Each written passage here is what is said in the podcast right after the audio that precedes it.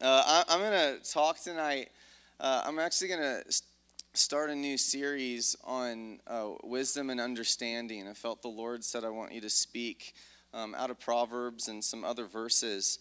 Um, and I'm going to call it to know his ways uh, because I believe that wisdom is coming to an understanding of seeing life and knowing the ways of God. How does he think about life? How does he view life? Uh, I had a I had a vision years ago, and I was like in this library. And I've been in some old libraries. There's one in Dublin. I was It was really cool, and um, it was kind of like that, um, with like you know the old books and like the cool ladders. You know what I'm talking about? Yeah, okay, you know what I'm talking about. Praise the Lord. So, uh, you know, these ladders and beautiful books, and it was like I was, it was this big circular library, and it was multiple levels, and it was, I knew it was all this classic literature of like all, you know, these amazing Plato and Socrates and all this stuff and I saw the Holy Spirit in the middle of this library, and he was like infused in all of these books, and they were just like this small measure of wisdom. Then in the middle of this library, I just saw it was like the hovering presence of God. And the Lord spoke to me. He said, I'm a genius, Jordan. He said, I know everything. All the wisdom of the world, the, the, the, greatest works of philosophy and literature and, and wisdom, they all are seeking to communicate what is derived from me. And it's all in me. And he said, When you abide in me, you have access to all this and more. Amen. Right? And the truth is that God is a genius. Does everyone agree with that? Right? He is the author of life, right? Like he created life, he knows how to live it. Like, who wants to live life with the author of life, who is a genius, as your personal tutor? That, that's the gospel. That's good news. We can go home. Right? He sends another helper, the Spirit of truth, who will make known to you the counsel of God. Right? So we have this privileged access to God, and we have access to His wisdom. And so I want us to journey. We're going to journey the next few weeks to what what does this wisdom look like, and how do we begin uh, to you know partner with wisdom and receive wisdom and ask for wisdom? What is our relationship with wisdom as the body of Christ? Um, so there's a, a, couple famous verses that I think most of us have heard. Uh, the first is in Exodus 33. Uh, we see Moses uh, on the mountain with God, and he makes this cry. God tells him he's found favor in his sight. And he says, God, if I've found favor in your sight, he says, let me know your ways so that I can know you. Right, so this leader of a nation is crying out, I want to know your ways, God, so I can know you. Right, and perhaps the even more famous cry is that of the young king Solomon. God comes to him, Solomon, what do you want? Ask and I'll give it to you. And he actually doesn't ask for wisdom, that's kind of a misnomer. He actually says, God, give me an understanding heart so that I can know justice. Right? Both these men, they're crying out, God, I, I want to know your ways. And God replies to Solomon. He says, Yes, I'll give you a wise and discerning heart so that you can know justice. You can judge rightly. Right? So we have these leaders that are crying out for the wisdom of God. I like to ask questions of one of these things and why? So, why? Why are these men crying out for wisdom? And also, then, why should we cry out for wisdom? Um, I believe that this, it's for this reason. It may be others, but this is what I'm going to talk about tonight. Wisdom unlocks the power of unforeseen uh, consequences. Sorry. Wisdom unlocks the power of unforeseen consequences. All right, what do I mean by this? Um, I'm going to read a verse here out of Proverbs 3. We'll read Proverbs 16 in a little bit together, but you can skim to Proverbs 3 if you want.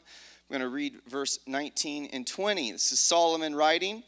He says this The Lord by wisdom founded the earth, by understanding he established the heavens, by his knowledge the deeps were broken up, and the skies drip with dew.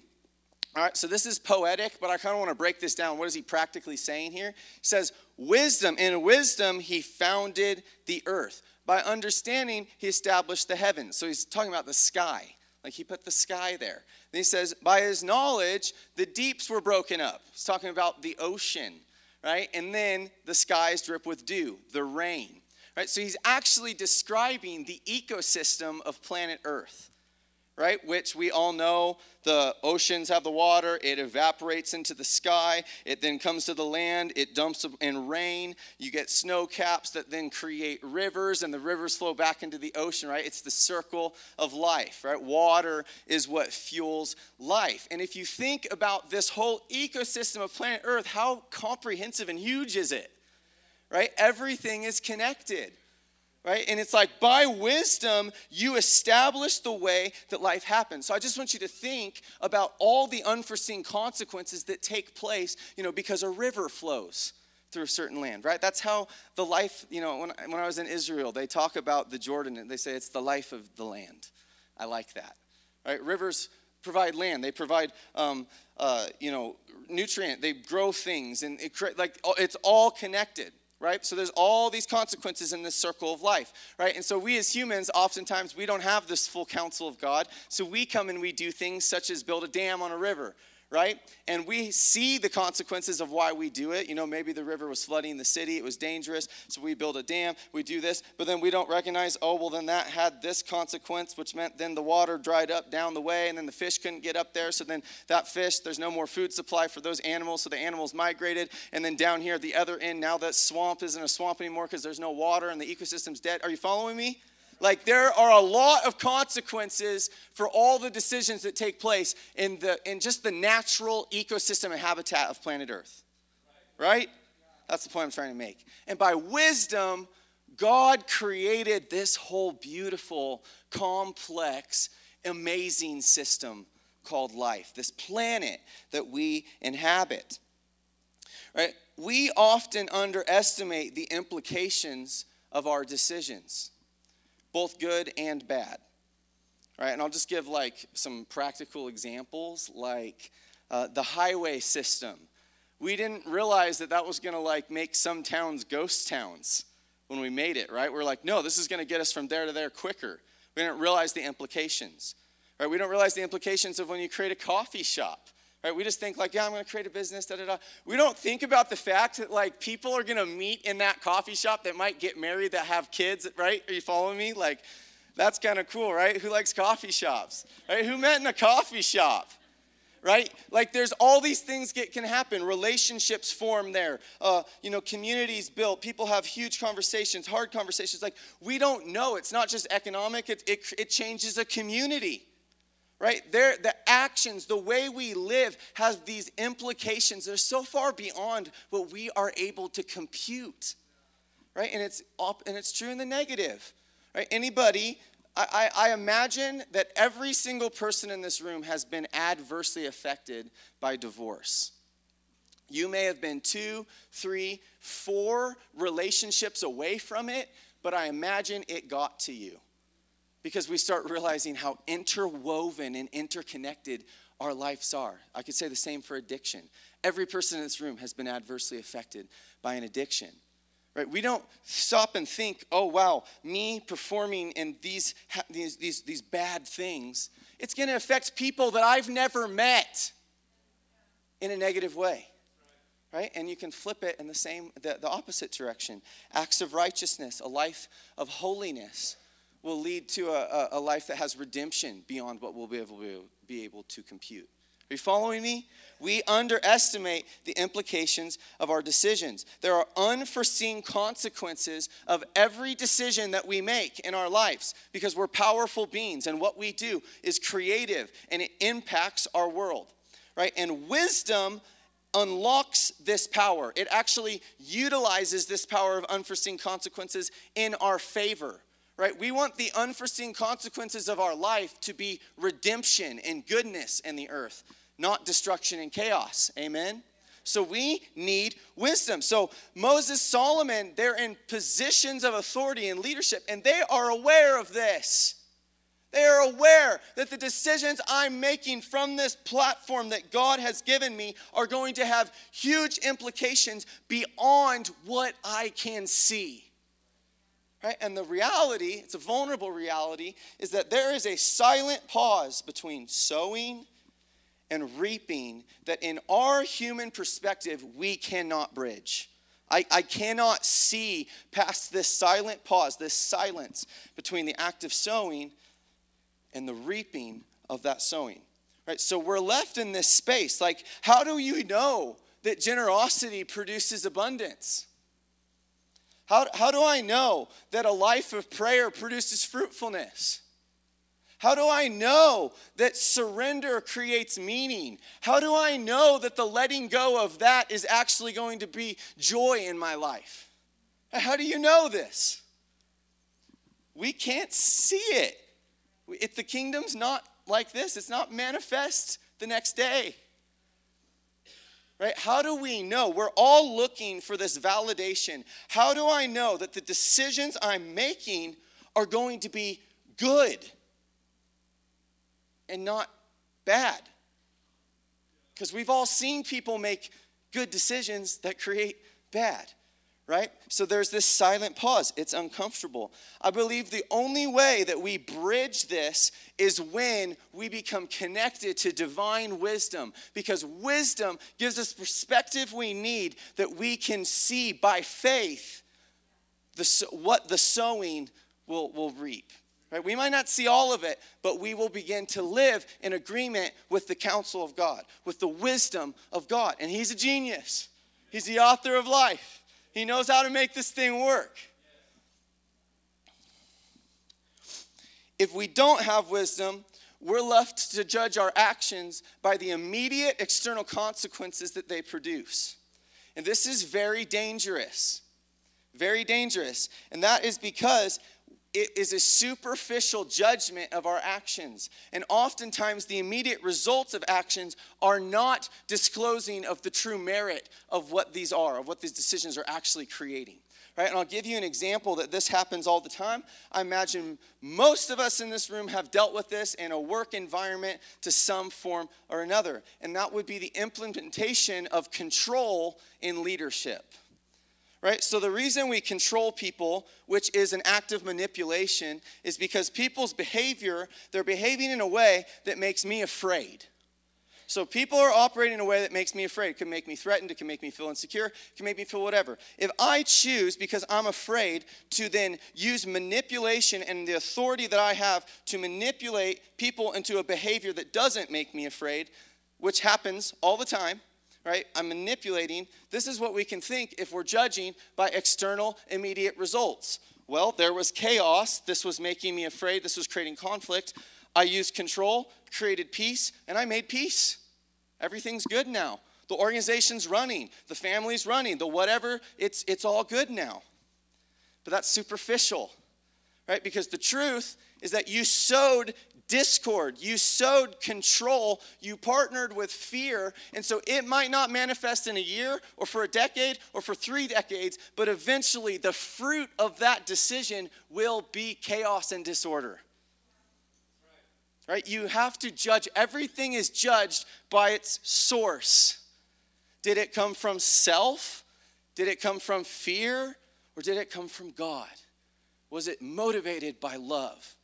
Because love never fails. But fear will produce that for which it is afraid of.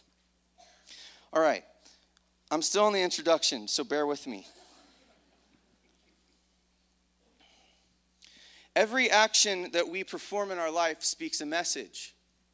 We know this. Actions speak louder than words, right? So every action has a message attached to it when we begin to live a life that is governed by wisdom, when we begin to see and perceive and think like God does, our actions will begin to communicate a message that is resonant with the full counsel of heaven.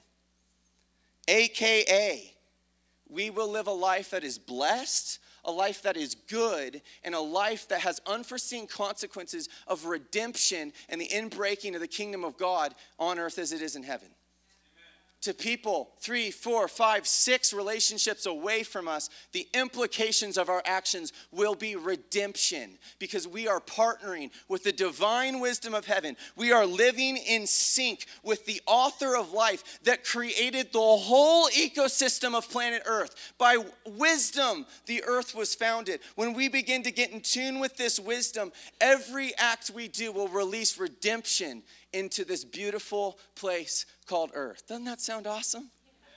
Yeah. Amen. So, that is all to say, we must be a people marked by wisdom. We must be a people who cry out for wisdom. Like James 1. If anybody, if you ask for wisdom with faith without doubting, without doubting, it will be given to you. Proverbs 3 says, There's nothing that compares to wisdom. Her fruit's better than silver, it's better than gold. Fine, precious jewels don't even compare. Wisdom must be this pearl of great price that we seek as the people of God. Amen? Okay, let's switch gears now. So I'm going to talk for the next few weeks about behaviors that God identifies as wise in the scripture but I'm not going to talk about behaviors. I don't think any of us like to be told, this is what you should do. All right, we're going to seek to understand the whole ecosystem of why God affirms these behaviors as wise. Does that sound okay? All right, so tonight uh, we're going to talk about accountability. And I define accountability as this it's inviting counsel, instruction, and correction into your life. All right, and here's a few verses right out of Proverbs. Um, Proverbs 11 4 says this. Everyone's heard it. Wait, that's the wrong verse. I think I typed in, it's 10 4. Uh, no, doesn't matter. By abundance of counselors, you will succeed, right? Uh, and there's, uh, there's, a number, there's a number of these, uh, even Proverbs 1 5. That's, I know that's the right verse. I'll read that one for you. A wise man will hear an increase in learning, and a man of understanding will acquire wise counsel. Right? There are so many verses that talk about wise counsel in the Proverbs. Uh, it's you can read them through and you'll you'll find it yourself. Uh, next one here is instruction. Proverbs 1 8. Hear, son, your father's instruction, and do not forsake your mother's teaching. Proverbs 3 1. My son, do not forget my teaching, but let your heart keep my commandments. For length of days and peace they will add to you. Proverbs 4 1. Hear, O son, the instruction of a father. I'm just we could go for like all night, but instruction. We are to receive instruction, right? And then lastly, uh, Proverbs 15, 31, you should have Mark 6, you could have, you should have chapter 16 marked, so it's right above that.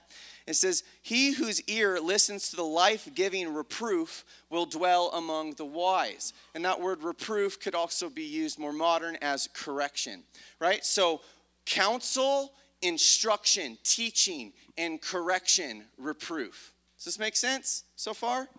Okay.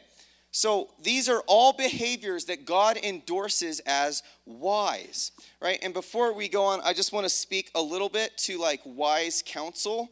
Um, there's two kind of mishaps I've seen um, myself fall into and others that I've talked to. And the first is on the receiving end of wise counsel there's two things that qualify someone as wise counsel in your life one is intentionality, two is consistency. And what I mean by intentionality is that wise counsel or wise counsel, when you have intentionally told them, I need you to speak into my life, right? You've set an intention to the relationship right? So there's there's something that defines the space. It's not like a casual just like yeah that guy's my wise counsel. It's like does he know that? Or are you just using his words to like affirm your actions, right? Wise counsel has intention to the relationship. And second, it has consistency. And why I say consistency is you have to develop a relationship with wise counsel where you're going to them through many seasons of life because a lot of times we all know you do not identify bad patterns until the, the cycles start being seen. Are you following me? So I have had people that come to me about once about once a year. And they come to me and they'll talk to me and they'll share, and then they disappear and it's with someone else, and then it's with someone else, then it's with another group, then it's with another group, then it's with another group, then it's with me. And the cycle repeats because there's no consistency. Are you following me? So, for wise counsel to be wise counsel, has to be intentional and consistent. Because what we will do if it's not intentional and consistent is we will go and just talk with someone until someone affirms what we want to hear. And it's like, yeah, I got my wise counsel. Good to go, right? Who's done it? Who's done it? I've done it, right? Just let me tell you my story. I'm right, right? Yeah, that sounds so right. Good. I knew I was justified, right? So, wise counsel, intentional and consistent, right? And then on the flip side, when we're giving wise counsel, when we are the wise counsel, this is not an opportunity to preach at people. This is not an opportunity to tell people what to do. This is about active listening, right? It's active listening, reflecting back, this is what I hear, and then honest disclosing of where you feel resonance and where you feel disturbance with what they are communicating to you. And the greatest gift we can give is not advice, it's memories, it's experience. It's here's what I learned in a similar type situation. All right, so those little nuggets. Let's keep going. So, accountability, inviting counsel, instruction, and correction from intentional and consistent relationships that we've identified as wise counsel. So, uh, there's a breakdown often. Like, so who agrees with everything I just said? Like, who, who agrees we need this? Yeah, like most people, I think we agree. Like, we know, like, yeah, I, I need this. But there is a breakdown between the acknowledgement that we need this and then the implementation of it in our lives, right? And this is what I see the breakdown is. We will invite feedback into our behaviors but we will not invite them into our wills itself. And the will is the faculty within us where we make decisions. I will do this. I will not do that. Right? This is when we start talking about the thoughts and the intentions of our heart because all our behaviors are derived from our beliefs. But when it comes to accountability, we will often invite people into our behaviors, but we will not invite them into this vulnerable real estate of our beliefs, where the thoughts, the motives, the intentions of our hearts actually lie. Does this make sense? So, Proverbs 16, we should be there. It says this in verse 2 All the ways of a man are clean in his own sight but the Lord weighs the motives. So we will invite people sometimes into our behaviors, but that has limited effect because behaviors are derived from our beliefs, from our motives, from our thoughts, from our intentions. Hebrews 4 the word of God is sharp like a double edged sword, dividing to the spirit and the soul, and judging the thoughts and intentions of the heart. Right? God wants to come in here into our will, into our decision making faculty, and speak feedback into us so that we can uh, oftentimes be exposed and rid of our own ways or clean in our own sight. And the reason that our own ways are clean in our own sight is because we justify all the actions we do with good intentions. That's what humans are. Very few people have bad intentions with their actions right? But we justify them with good intentions, and those can blind us from the truth. So God knows we need each other. So I would say that godly accountability, biblical accountability, is we are inviting people into the thoughts, the motives, and the intentions of our heart, which means we are disclosing vulnerably this is what's going on inside me. This is why I'm doing this. This is what I'm thinking about doing. Are you following? Like, I'm letting you actually speak into the decision itself, not just talk about why I'm doing decisions that are bad or good. It's different, it's a lot scarier. it's really quiet, so. Um, so this um, hits the nail on the head, you know, that I'm accountable to God. That is true, but that is not an excuse to what I just said. Because in his wisdom, dependence upon God includes reliance upon other people. We together form the body of Christ. I'm the eyes, you're the ears, you're the nose, you're the, right? Different senses, different perception. And the only way we will come to truth is when we are one, when we are united together. So God actually designed us to be dependent upon Him, which means interdependent upon one another right? So you are not God to me, but you are a, an agent that will help me perceive Him. We need each other in order to define uh, or to discern Him correctly. Right? Interesting enough, 1 Corinthians 14, right? The Lord weighs motives. 1 Corinthians 14, we are to weigh prophecy. Same word judge discern is this of god is this not of god is this is this pure motive is this selfish motive was this word derived from the spirit or was it derived from the flesh right? So even our relationship with god we are designed where we need people not just like out here but this is let me invite you into what i believe god is speaking to me. You know let me invite you to weigh in. I believe god's telling me to do this. Let me actually give you access to speak into my decision making process to speak into if you have issues you, you you know i don't know if the motives of your heart are pure. Let me speak and let me let me weigh this with you right there is no grounds for independence in the bible all right this is uh, last year sometime this is a simple story rick wouldn't even know this but most of you are familiar with um, you know my, my spiritual director my mentor rick and I was with him a number of months ago. I was kind of struggling, and uh, I remember I was so excited to share with him. We meet about once a month, and I disclose here's my thoughts, here's my intentions, here's the good ones, here's the bad ones. Um, and I was, I was so excited to share some plans I had for the future, some things that I'd really been thinking a lot about. Um, and it kind of got to the point where it was time to share, and I like shared all of this, and he's like looked at me, and he just kind of was like, hmm. He was like, yeah, that, that all seems okay. He's like, but I'm not really sure why you would need to talk about that right now. It's like, doesn't really seem of importance. he kind of like burst in my bubble. I was like, you know, like, you know, like, no, kick the dead horse, wake up, wake, you know, it's like, no. And it like bothered me, right? So I was disturbed. So I like, you know, the next couple days, I was just like, why did he burst my bubble, Lord?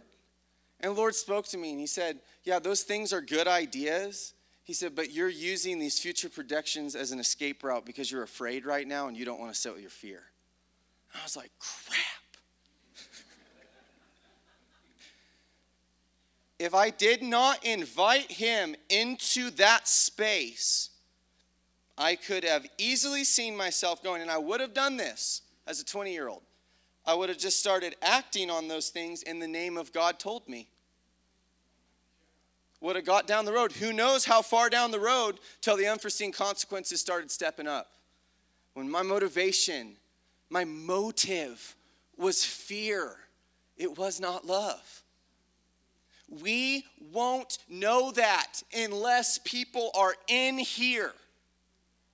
Not just, hey, let's talk about these behaviors. What do you think? No, in in in your face intruding into this intimate space where you make decisions that's as vulnerable as it gets and i would propose to you tonight that inviting as scary as it might be to let wise counsel who love you right intentional relationships people that you know hear from god to let them into that space it's scary but i can promise you it's not as scary as inviting god there because he's holy. And so we are living a lie if we think we have no one in that space, but we're accountable to God. Because it is people that God uses us to train us so that we can get to the point. Okay, I'm ready for you now.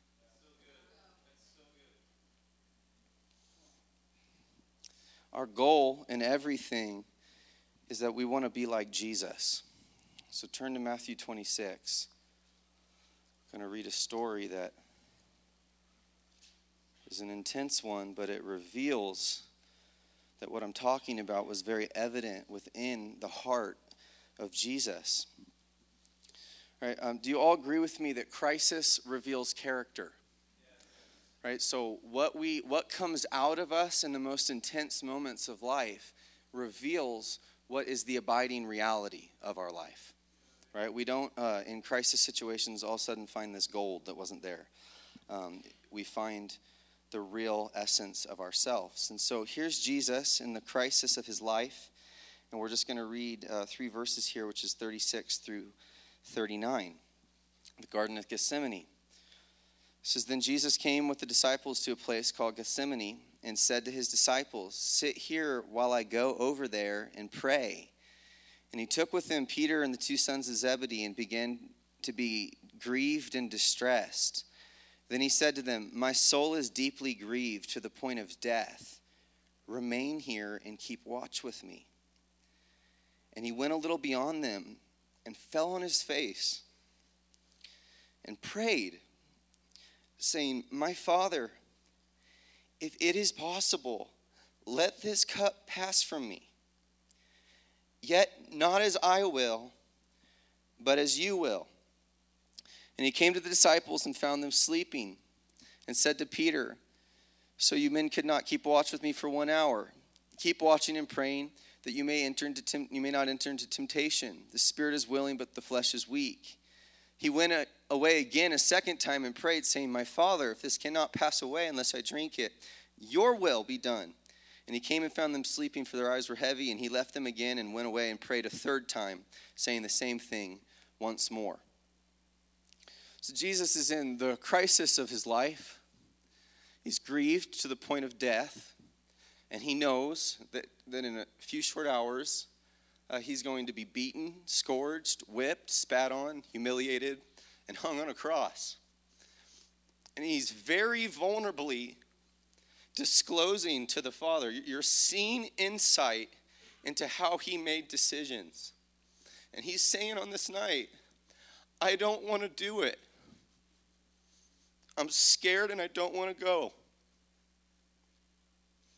but not as I will, but your will. And he's showing that the Father had full access to his heart. He says this all throughout the Gospel of John. I don't do anything on my own accord. I do what the Father does.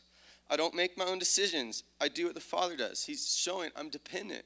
I'm dependent. I'm dependent. I let the Father weigh every motive.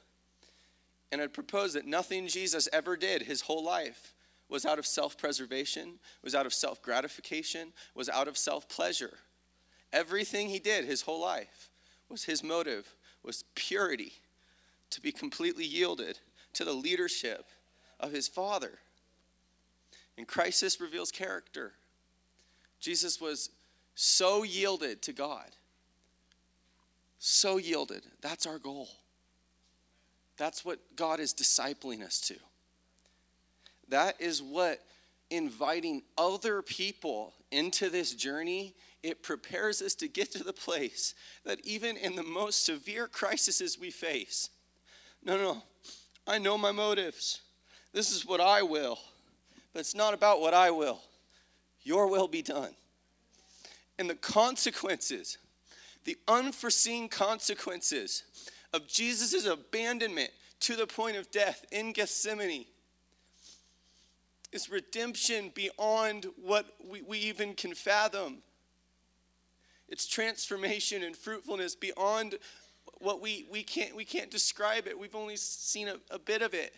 But we're here tonight because Jesus Christ was completely yielded, right? He, he, he had become, he walked in wisdom. He walked in wisdom. He had wisdom to see, yeah, death surrender this cross. Though in my own human frailty, I, I, I don't want to do these things, he had wisdom that bridged that silent pause and he saw the joy set before him. He saw the fruitfulness beyond what he could comprehend. And so he yielded to God and he obeyed.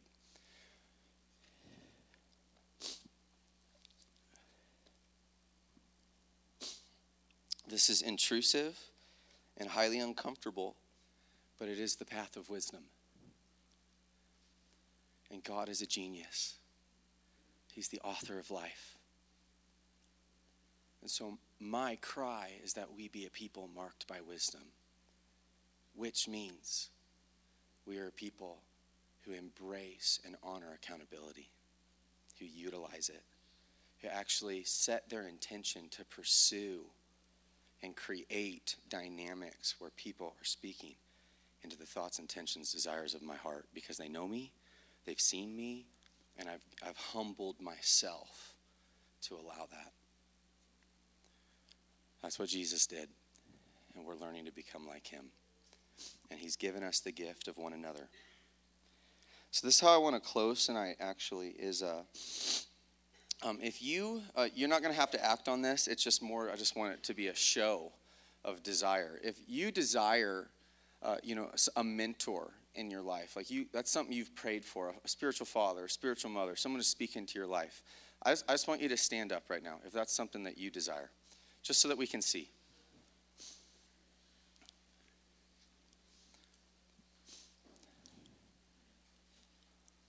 some slow risers in the room. So awesome. So just look around for a second. A lot of desire. So you can sit now. If you have a desire uh, to to be wise counsel, you have this the capacity and a desire in your heart that you you know you, it's like Lord, there's some, I want to pour into people. I just want you to stand up.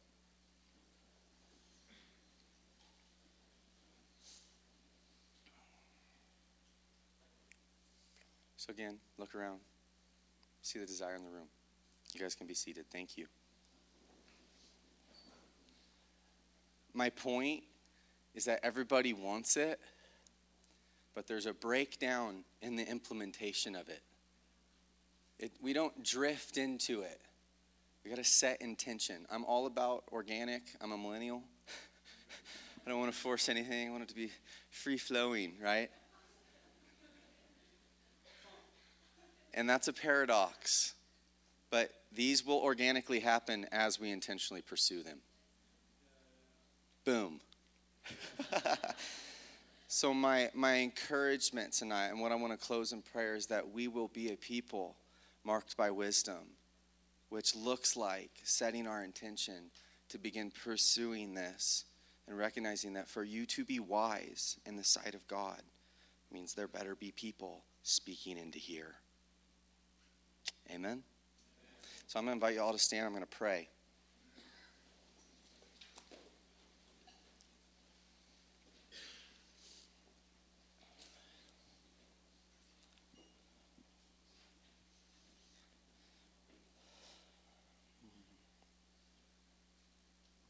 Father God, we thank you for the wisdom of heaven that you've given us access to.